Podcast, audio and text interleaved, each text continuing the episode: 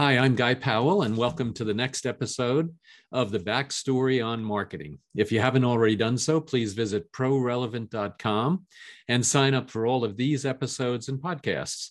I am the author of the newly released book, The Post-COVID Marketing Machine, Prepare Your Team to Win. And you can find more information about that book at marketing machine dot pro relevant dot com.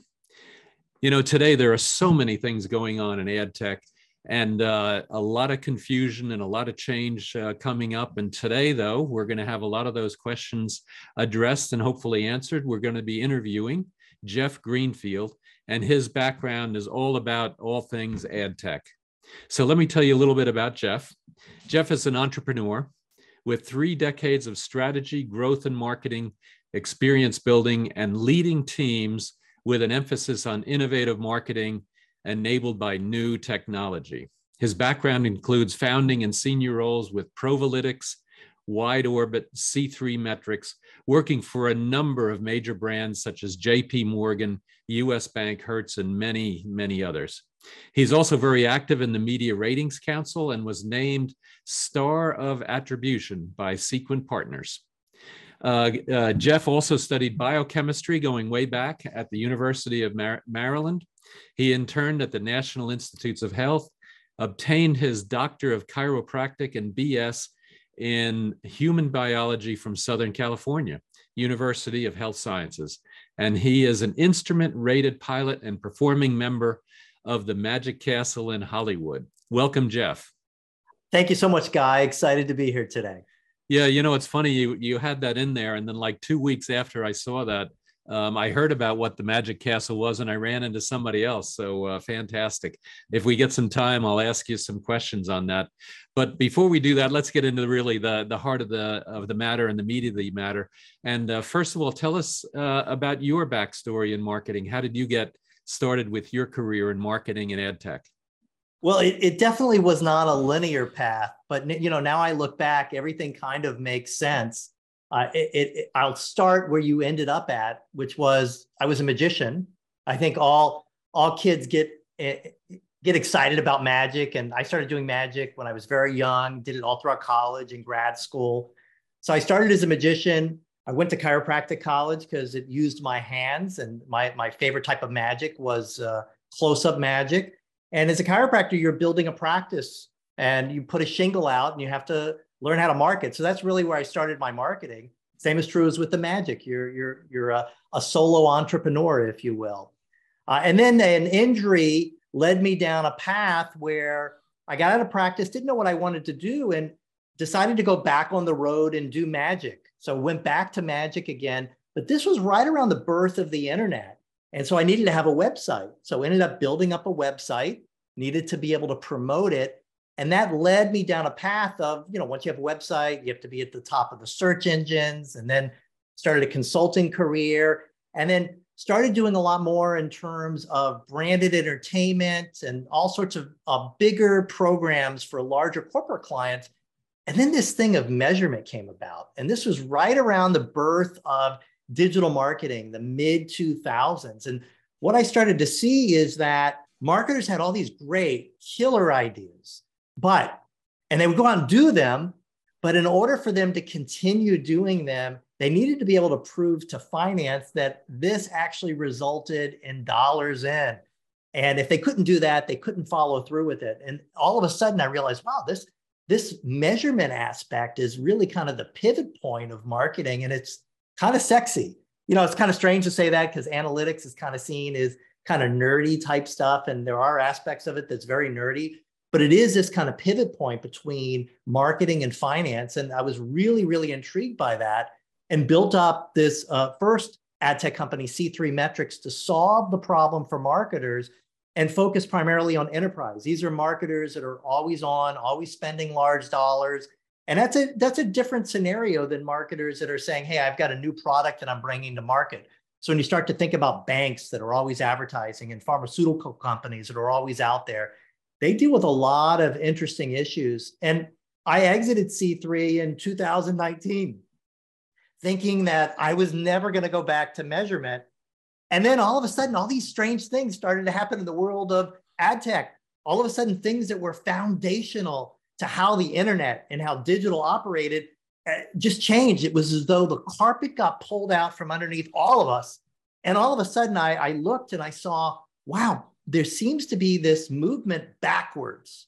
And that's when I realized that I needed to come back into the market. And that's what led me to the creation of Provalytics. Yeah, fantastic. Very interesting. And I like your uh, story of uh, magic. And, uh, you know, the interesting thing is, although a lot of people think the internet and marketing is uh, magic, it is absolutely not. And uh, those people that get analytics uh, in marketing really get past the magic and actually add science to it. So, uh, so tell us about Provalytics. Uh, what uh, what started that, and uh, where does that fit into the into the equation? Well, I'll go, I'll go backwards a little bit too, because to understand Provalytics and understand where we're at, we have to understand kind of what's happening in the marketplace. So if we go back to before two thousand five, before digital became part of every marketer's, uh, if you will, their, their bag of tricks, to use the, the magic analogy there, uh, all we really had was we had T V, we had radio, we had print, we had direct mail. Most, in fact, ninety-nine percent of the marketing that we had, there was no direct path where you could say this person saw this and that resulted in a sale. The only thing you had was coupons. That was it, to be able to connect the dots. So you step back as a marketer today and you say, well, how is it that these brands were able to build without having this user level connected data? Well, there was a whole process and science behind called marketing mix modeling. And what marketing mix modeling did is that it looked at the channel level. So it looked at T V versus radio versus print, and brands would do a marketing mix modeling study. And it was called a study because it was an actual study. It was a lot of work. You had to collect all of this data. You had to take all of the impressions that were in market for the previous couple of years. You also looked at competitive data, environmental factors. You looked at everything that you could possibly look at. And you did a series of regression analysis that would output saying, hey, this is how much you should be spending now this year. This is how much percentage of your budget. So the output was spend X percent of your budget on this channel. And then it was up to the channel managers to go in and optimize. And that's how brands worked for many, many years. When digital came around, marketers started allocating money to digital because all of a sudden they could see results very quickly. They didn't have to wait a year for a marketing mix modeling or what's called an M M M study. They could like see a click report. They could see it in their analytics report. It was pretty amazing and very exciting. And in the early days of digital, marketing mix modeling studies looked at digital, but really didn't know how to account for it. And so marketers were left saying, you know, I, I know that digital is doing more because I can actually see it. But it was really an apples versus oranges thing. And that led to the birth of this concept called multi-touch attribution, which C three Metrics was one of the first ones of that. And the idea behind multi-touch attribution was that you could actually see this entire click and impression trail from the first impression all the way through. So instead of in, with M M M, everything was what we would call probabilistic. With M T A, multi-touch attribution, everything was deterministic. And what that meant is, is that an advertiser could run an ad on a big site, let's say, and not see any sales as a result of it and cancel the buy at the end of the month. And then nine months later, people could start to show up. And you could see that with M T A because you could see that those people would eventually buy. And that was amazing. Now, it required a massive amount of collection of big data. You had to put tags on the websites, tags in all the ads.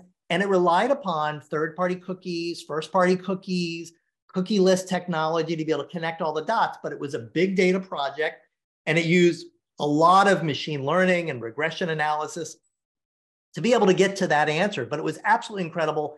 And by like two thousand ten, two thousand eleven, marketers were like, this is absolutely incredible. This is so much better. And what we started to see, we started to see a lot of marketers who would uh, forego doing M M M studies. In fact, to be honest, a lot of big marketers, even though they're supposed to do M M Ms every year, I knew a lot of clients back in the mid two thousands who were relying on M M M studies that had been done four or five years before because there were a lot of work to do. And M T A was a lot of work to set up, but once it was set up, the data would start flowing in. It was very exciting to have this kind of real-time look at data. Now, the issues with it back then were, is it worked really well for digital, didn't work great for traditional media, but that was okay because digital was kind of this growing space, which was amazing.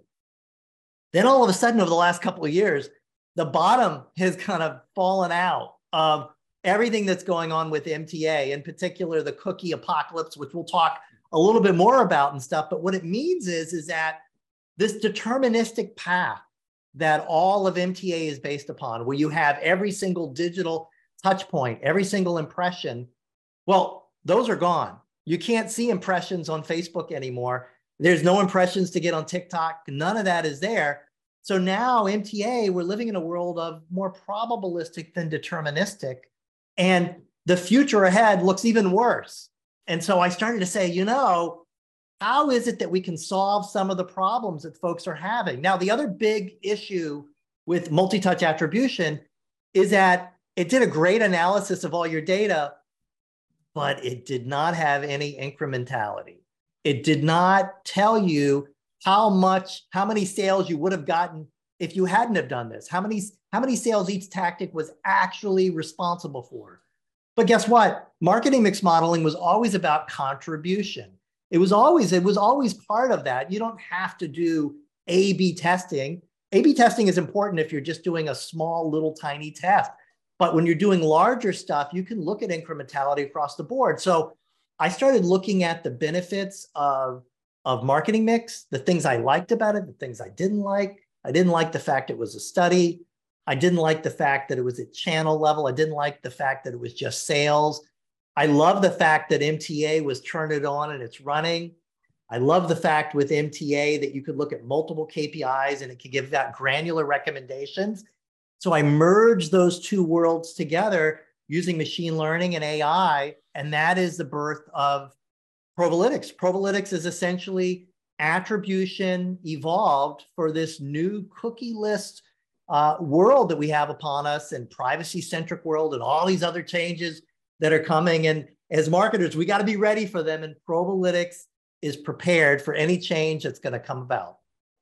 Yeah, absolutely. And uh, uh, you know, it's it's interesting how the uh, the trends in in digital marketing and then the digital marketing analytics uh, have affected.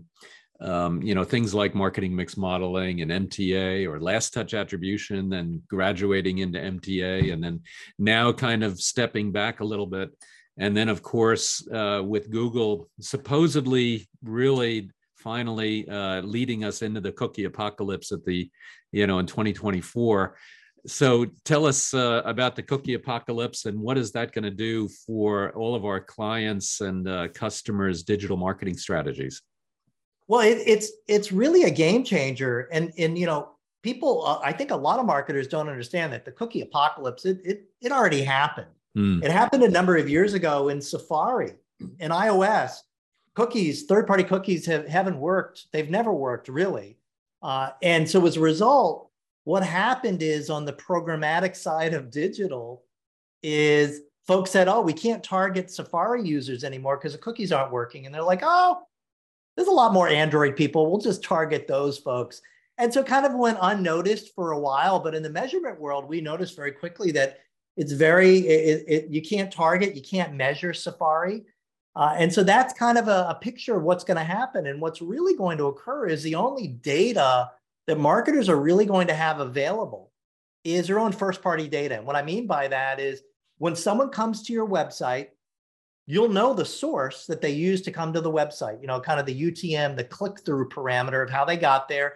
You'll know every page that they went to on the site, but you're not going to know how they found out about getting to your site. And that's the big problem. So if you look in Google Analytics today, you know, probably ninety percent of your visitors and your sales, it says that they showed up organically. Well, that's just going to continue being the way it is. And really, the question is, what you really want to know is how is it that they knew to find you in the first place? Because that's where you want to put your marketing dollars. And there's a great, great book out there that really talks about what's happened in the trends. It's a book called Lemon uh, by Orlando Wood, How the Advertising Brain Turns Sour. I think I have my, I got my copy right here. This is this is like my Bible. It's an absolutely amazing book. I, I would say this is like the number one marketing book.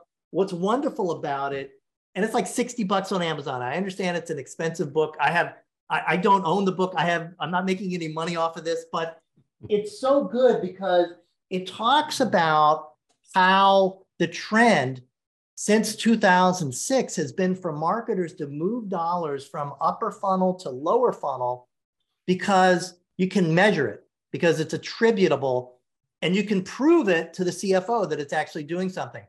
And we see that trend even happening even more, trying to get as close to the sale as possible. Now we've got this whole new emerging area of retail media. Someone's adding something to their Walmart cart, and I'm Irish Spring. I want to I want to try to conquest. This book shows is that as marketers move more dollars to lower funnel, the funnel gets shorter. It's not getting filled up as much, and advertising effectiveness mm. has just plummeted. And that's why we're seeing these incredible stories like Airbnb and others that have done away with the bottom of the funnel marketing, and they're focusing on brand.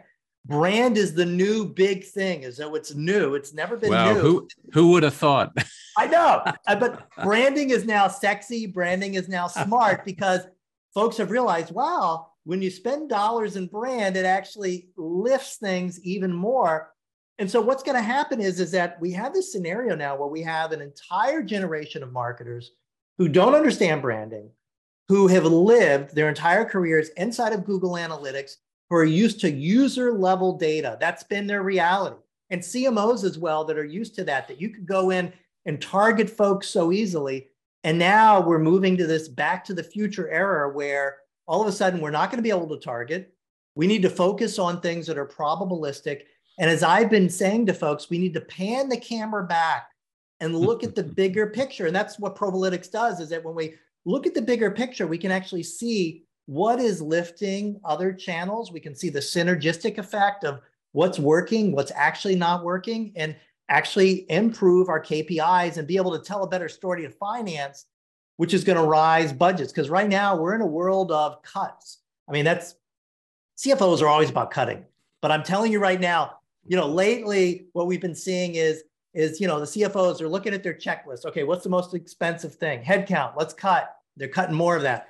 What's the next most expensive thing? Cloud. Cloud costs have started to rise. They're going to start cutting that next. And then, of course, it's marketing. Marketing's always been on the chopping block.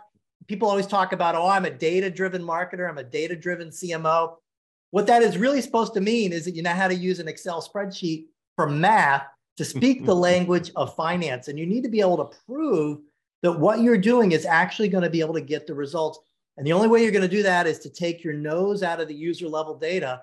And that's the other thing that's happening, is that why is this cookie apocalypse happening? It's happening because all the privacy regulations. It started with G D P R in the, in the U K, where all of a sudden, if you had a list of people, those people were no longer part of the list. You had to get permission for them to opt in. And then C C P A in California that said people, you can use that list, but if someone wants to opt out, you have to allow it. You have to give them access to the list. And now in almost every single state in the U S, there is a new privacy regulation that's either been passed or is in the process of being passed, because there's nothing federal as of yet. So the environment for this is getting more and more difficult. And, and the messaging out there is user level, that's not the way to go anymore. And guess what? The proof is that user level, having your head in that deep into the data, actually doesn't benefit your brand. It actually hurts it. Mm. You know, you uh, as you were talking, and uh, I might I might go off on a slight tangent, but um, uh, you know, you think about top of the funnel, bottom of the funnel, um, and you think about new accounts versus existing. What happens if you focus in on, let's say, bottom of the funnel? You then, in order to, because that, if you get somebody to buy your stuff, that's a brand touch. I mean, and it's a very deep engagement with your stuff. And uh, so what that means, though, is to really get value out of that bottom of the funnel stuff, which is getting harder and harder, is then your customer experience has to be really, really good, significantly better than the competition, and and generally also better than the kind of the generic competitor, which would be Amazon or some of the other bigger sites. And so then you kind of have this, uh, this bifurcation. You have uh, C X and very low funnel stuff to get people to convert. And then you have, of course, the brand touches where you're trying to get new people. Once I get people that are in my site and I know who they are and I can go after them with some direct marketing, you know, that's one thing. And if I can impress them with my customer experience, then, then hopefully they'll come back the next time they have a need. But what I have to do with my brand now is I have to be very, very good at uh, top of the funnel, because I need to get new people in the funnel. Regardless of how good my bottom of the funnel and, and C X is, I've got to get people in the top of the funnel. And that's then where this playoff now, I think, is between, you know, brand advertising and then, you know, this conversion marketing that you might be doing down at the bottom of the funnel. And Guy, you really hit on something really important there that I, I don't think that a lot of folks today in direct-to-consumer marketing understand, is that when, when you're in the world of e-commerce, the job of media is to drive people to the website. And it's really to increase the number of sessions that you have on your website. Media is, is not necessary, even though you're buying media to generate sales. At that point, it's kind of a handoff. The website then becomes a salesperson who's supposed to sell the products. Now, media can actually enhance that. Media can actually improve your conversion rate.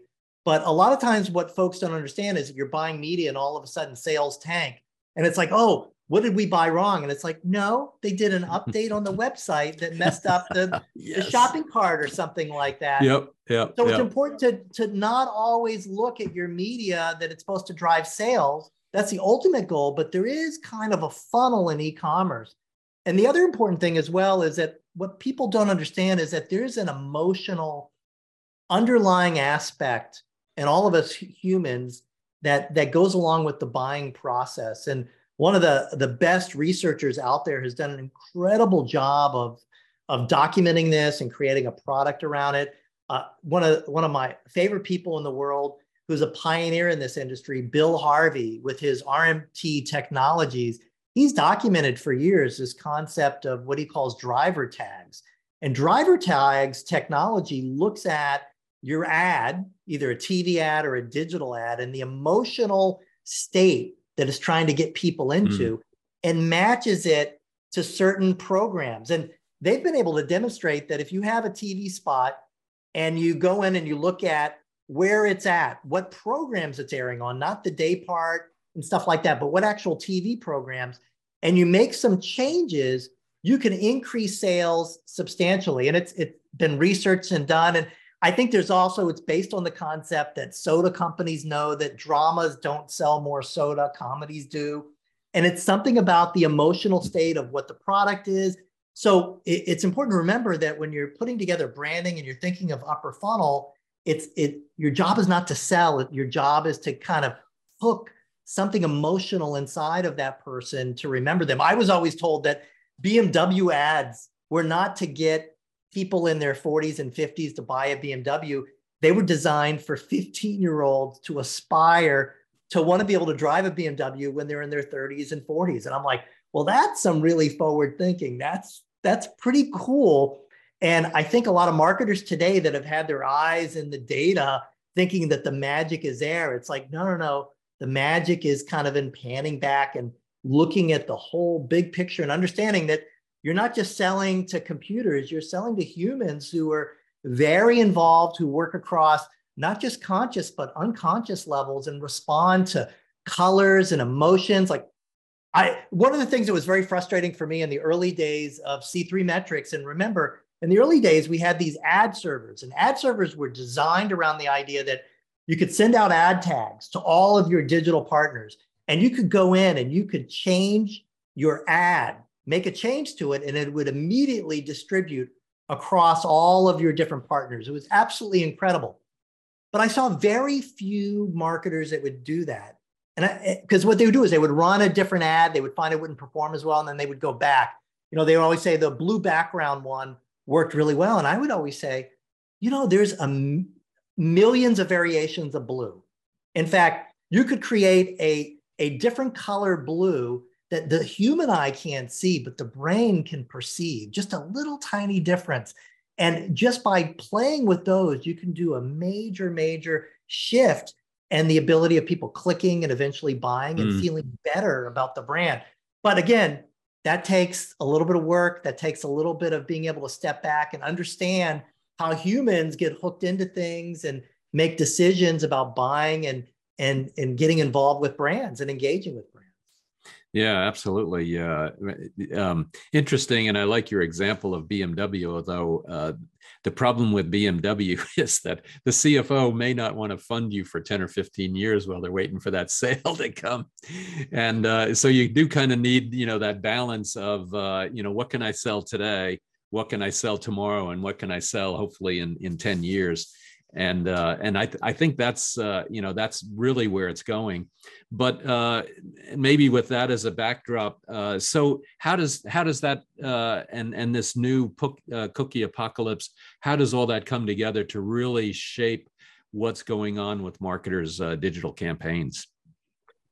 Well, for for marketers today, it, it's going to change how they go about targeting. Most importantly, uh, any marketer today who's been involved with Facebook, even for the last three or four years, the, they've noticed that when they logged in, all of their targets that they used to have, where you could dig down, you know, you could target men, a certain age group that likes certain things. And there used to be all these really cool things in there. You could target Ford F one fifty owners who leased, whose lease was about to expire. You could go that detailed. Well, guess what? That's all gone now. It's all gone. And so marketers who are used to that, it, it, there is a realization that, wow, their jobs are getting a lot harder. They have to, they're, they're, they have to market to larger groups at a time. And they're also starting to realize that when they started talking about the advantages of digital marketing, they would look at T V as like, oh, what a waste, you know, blanket entire city, blanket the entire U S. I can actually target. But what they didn't realize is that as you target, the closer your targets get in, well, that just increases your rate to hit people, whereas that broader view actually is less expensive per person. And it yep. just makes your job a little bit more. So that, so the first thing is, is that the targeting becomes more difficult. And what, what that means is, is that you really have to focus on your creative. You really have to optimize your creative. You have to optimize the story and start thinking more and more about the funnel. And start thinking more and more about your person and the people you're targeting. It used to be back in the, it wasn't that long ago where marketers would say, our, you know, our, our customer's name is Jane. She is twenty-four years old. She lives in New York City. She has a dog and a fiance. And, and they would have a whole persona. And they would have five or six different personas. Mm-hmm. I, I haven't seen, you know, direct-to-consumer marketers, they don't do that persona building as much because you really want to start to get into their head. You want to do some legwork and maybe do some focus groups where you start testing creative. One of the nice things about digital marketing is that you can test creative very easily and very quickly.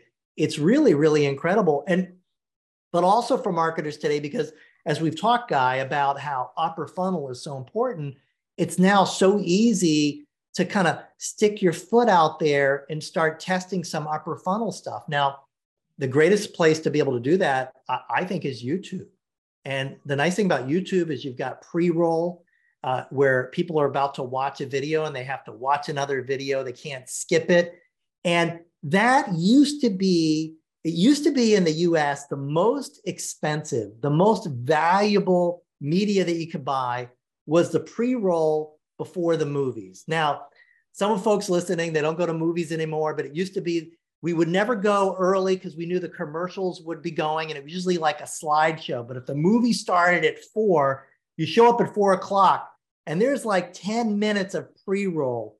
And that's usually when everyone is in the seat. And let me tell you, you could do such a great job of targeting because you could target based upon the movie, you could target based upon geo, and it was so powerful and so expensive.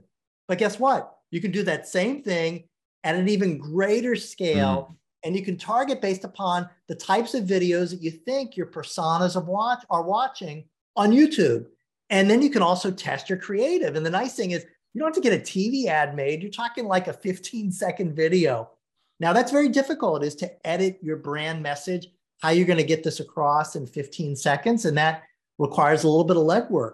So that's the first thing, is to start to think about where can I go to build awareness. Now, the why you want to do that is because if you've got a hot product, that's awesome.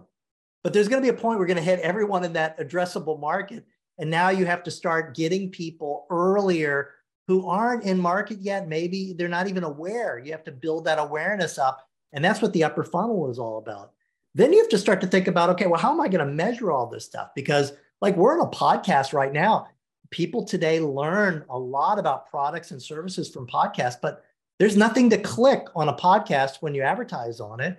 So, and podcasts, they come out on a certain day, but people download them and don't necessarily listen to them that day. And they have a lifespan all of their own. So how do you measure that? There's no tab in Google Analytics for podcasts. It's very, very difficult. So you have to start to think about your measurement a little bit differently. And kind of the unifying metric that we see at Provalytics across all media is the same thing that's always been there, which is impressions. You know, how many, how many impressions are out there in the marketplace? Now, somehow with digital, it shifted. In the beginning, it was about impressions, but it, there was no impressions in Google Analytics, so the click became relevant. And I even know today, and a lot of organizations at the C level, they still convert everything to a click-through rate, the C T R. Oh, the C T R on this is very high. Well, of course it is. It's, it's not designed to get clicks. It's designed to build awareness.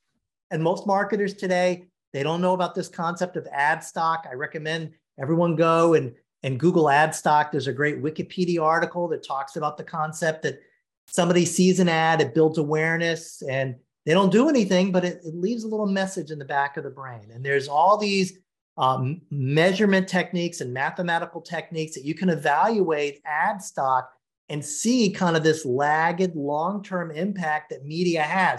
What's really cool about it is that some media you buy, it doesn't have an immediate effect, but that long-term impact is much greater than any immediate effect of any other media you'll ever buy.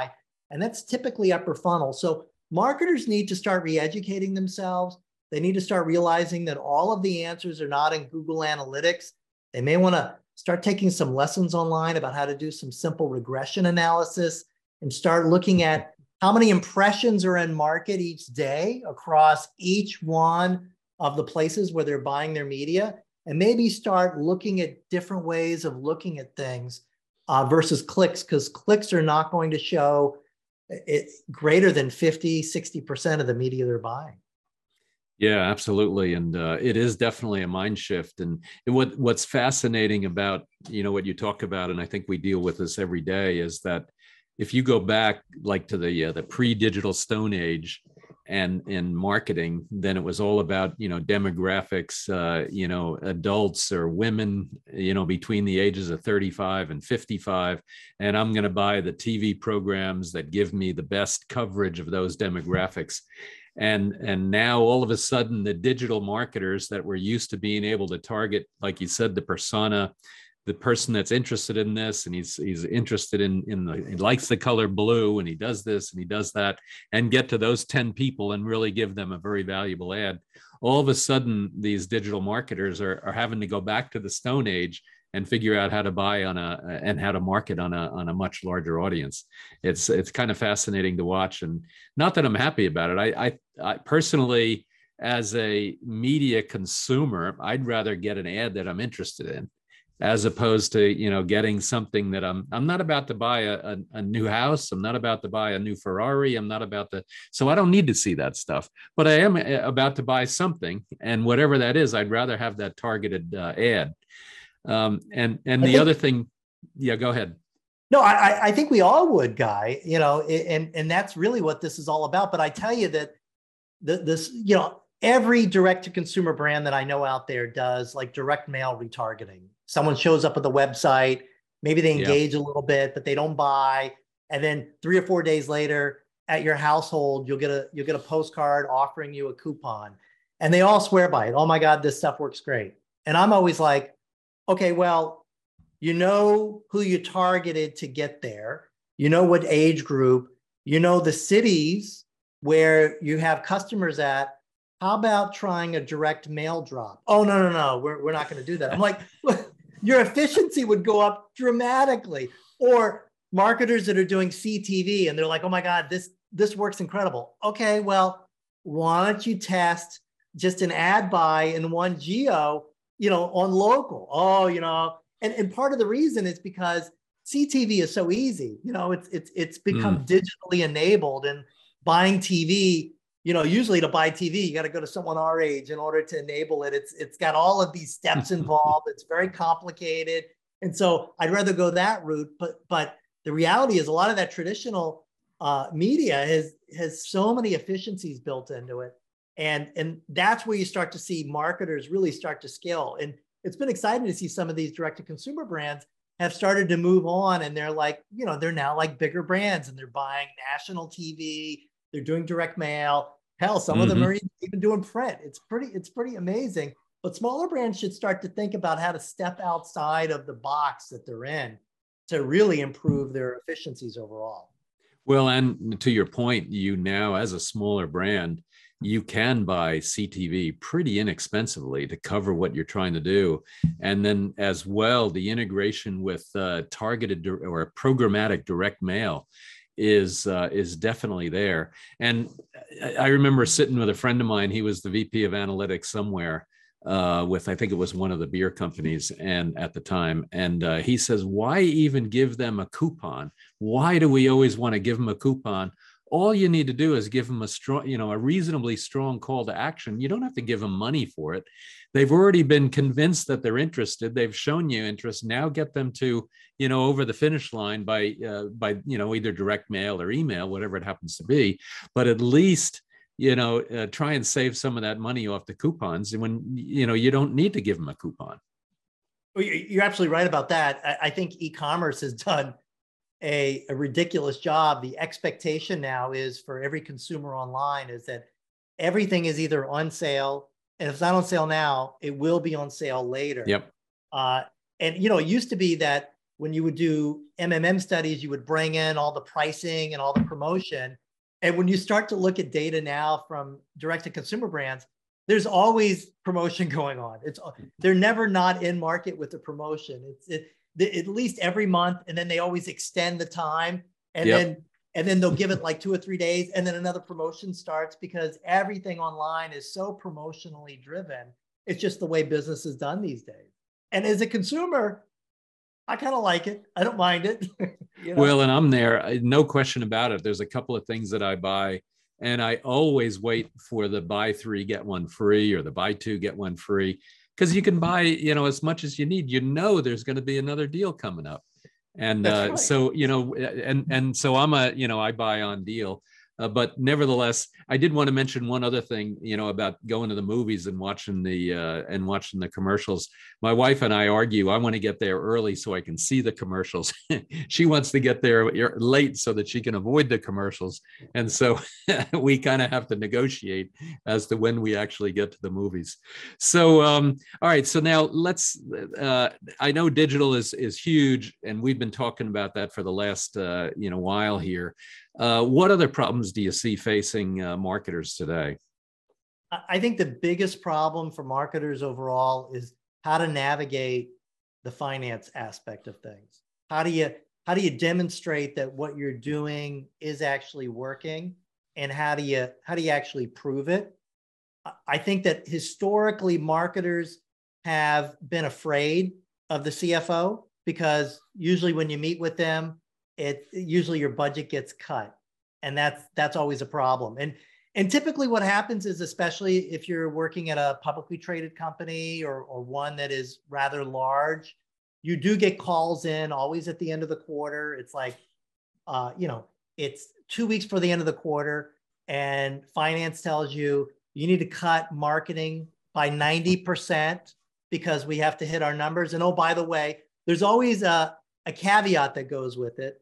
Like an example of one is cut spend by ninety percent like today for the last two weeks of the quarter, but it cannot impact sales this quarter. That's yeah. that's one caveat. Or the other one is cut spend ninety percent next two weeks, but it cannot impact sales next quarter. So it's like, what do most yeah. marketers do? Well, they just, they have no idea. And, and, and if you're, if you have good measurement in place, and you have the scenario where you can't impact sales this quarter, well, what you know is, you know, don't cut lower funnel tactics. You know, don't cut the stuff that has already got the people that are ready to buy to push them over the edge. And if it's next quarter they can't be impacted, cut the lower funnel stuff, but don't cut the upper funnel stuff mm. because it'll come around and, and bite you in the behind there. So I think that's one of the biggest issues. The other issue is that in most organizations, uh, especially for C M Os, there's things that are legacy tactics that they inherit that they're yeah. afraid to touch, uh, even though they may know inside mm. that it doesn't have the right kind of impact, or maybe there's something that they think. There's always things in every organization that they know works. And what ends up happening when, when my team comes in as the measurement folks, where we're independent, we hook up all the, all the data, it starts coming in, and we come in and we show that that, that sacred cow, if you will, is not working at the level that they think. And the, the machine, the math says, you can cut it ninety percent and sales are going to be fine. And of course, there's no way that anyone is willing to cut it. Yeah. But then yeah. we then we come to an agreement. We say, do you think that sales would be impacted if you cut it five percent? And they're like, yes, I do. And we're like, well, how long do you think it'll take? Well, we think if we cut it five percent, we'll see something within a week. So we get an agreement. Let's do a test. We don't have to tell finance. We're just going to cut it. That's the only change we're going to make. And we'll check back every day to see how things are doing. And it always happens. The end of a week, nothing shifted. Sales are fine. Two weeks, nothing has shifted. Now we're at the end of a month. We've cut this sacred cow, five percent. Sales are completely fine. So now this becomes very interesting because now this becomes a story that you can tell. Let's cut it a little bit more. We cut a little bit more. We, we don't reallocate the money. We just cut. And things are completely fine. Mm. And then all of a sudden we find something that nobody has ever wanted to touch. It's been a small player, but the modeling, the math is telling us, hey, there, there's some volume here. We can, we can put some more money here to work and it will really return. So we take money away from that. We put it over here and all of a sudden sales start to go up. Now this is a story we can go and tell finance. Say, hey, we want to show you what we did. We ran an experiment. People love experiments because there's learnings from it. The one thing that finance and the C-level loves to hear is they love to hear, we did this, this is what we learned, these are things we're going to do moving forward, these are things we're not going to do moving forward. And those are great lessons, and that's where you go and you get budget. Because then when you go to the C F O and say, we took ten percent from here, we put it here, and this is why we saw sales rise ten, fifteen percent, immediately the C F O is going to say, how much more do you think that thing can handle? Now, what you don't want to say is, oh, we could go crazy with it. You don't want to do that because then expectations are going to go through the roof. What you want to do is want to say to the C F O, we think we can handle ten percent more. Let, you know, if you could give us a little, little bit more money. Yeah, yeah, we'll give you ten percent more. And, and you know, then you go back next month and you say, I, we think there's more, more room here. That's where you start to get budget. You don't try to go and get it from the whole thing. You start with small little tactics and you grow, and that builds up trust between you and finance. And that's how you grow a budget over time. So yeah, it takes know, work. It, it takes that back and yeah, forth. Yeah. Well, and it's the political play. And unfortunately, you know, one of the things that I think uh, is, well, two things is, you know, you're right. The C F O, his favorite three letters are C U T. And, um, uh, awesome. But the problem though is too, when they do, you know, they say cut, you know, in the last two weeks, cut your money. We got, you know, blah, blah, blah. They don't cut your bonus expectations. Because technically my bonus is based on what I negotiated with you to spend for the full year. And if you cut that, they never change my bonus expectations. And so then all of a sudden, you know, the C M O, has, he's got no chance of making his bonus anymore. And, uh, you know, so there's there's like two or three rounds of of different dimensions that have to come into place, including then the bonuses and the bonuses of the whole marketing team. No, you're so. absolutely right. And, and, and as I always say to folks that, when you're dealing within your organization, it's important to understand what the needs of the organization are, but also you have to hone in on the needs of the individuals you're dealing with. Uh, it's incredibly important to focus in on that, especially to build consensus. And this is what we're talking about, to build a rapport with your C F O and the finance team. It's all about doing little tiny tasks and demonstrating that you know what you're talking about and demonstrating the proof. Because all you got to do is show them that you you make a little tiny change and sales go up, and my God, you you've got you've got their respect. You've proven to them that you you know what you're doing, and that's absolutely incredible. I have a client right now that came in and And through some analysis on his own, he knew that about eighty percent of what they were spending had zero impact. And he went in, he had just come in to a new marketing role, and he literally gave the C F O uh, well over a million dollars a month back. And the C F O was like, uh, should I change expectations? He's like, no, no, it wasn't doing anything. He's like, really? And he says, yeah, I'm going to ask for the money back in a couple of months once I get a handle on things. But this was money that was being completely wasted. And the C F O was nervous. But when the next month, the numbers were exactly the same, the rapport that he had, now has yeah. with finance is yeah. absolutely incredible. Yeah. And it's that trust, but you have to, you have to work on it within the org. Yeah, absolutely. Um, we are just about out of time, but there is always one question I like to ask. And uh, because marketing is not just about senior marketers, it's also about, you know, the new and the upcoming and the entry-level marketers. So what kind of advice would you give for uh, an up-and-coming marketer? Well, I'll give two pieces of advice. The first piece of advice, read that book, Lemon by Orlando Wood, How the Advertising Brain Turned Sour. I'll guarantee you that no one in your organization has read it, and it, you will be a genius in, in all your discussions. That, that's the first piece of advice. The second piece of advice is always challenge yourself every single week uh, in terms of your skill set, developing your skill set, both digitally and in traditional media, uh, because marketing is a constantly changing and evolving science and art.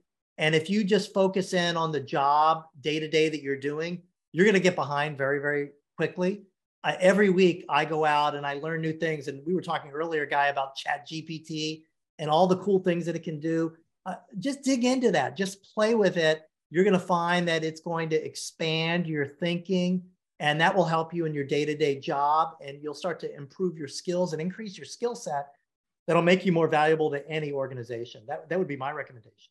Yeah, fantastic. I, and I agree with that. I think uh, those are definitely things that uh, are critical. And and I have not read that book, but I am uh, I'm about to go off and buy it. So I'm looking forward to that. Thank you for that recommendation. My pleasure. So, uh, and I'll give you I'll give you one other thing. He has another one out too called Look Out. It's a little thicker. This one is my favorite, but this one has a very cool picture on the back with the okay. dog and the phone.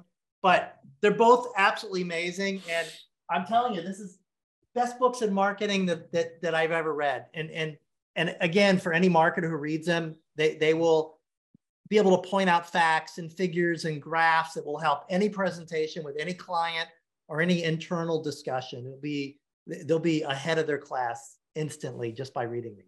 Yeah, fantastic. Well, thank you for that, and uh, definitely look forward to reading them. Jeff, thank you so much. I'm so glad we were able to set this up, and thank you for participating. Um, where would you like uh, our viewers to go to learn more about you and your company?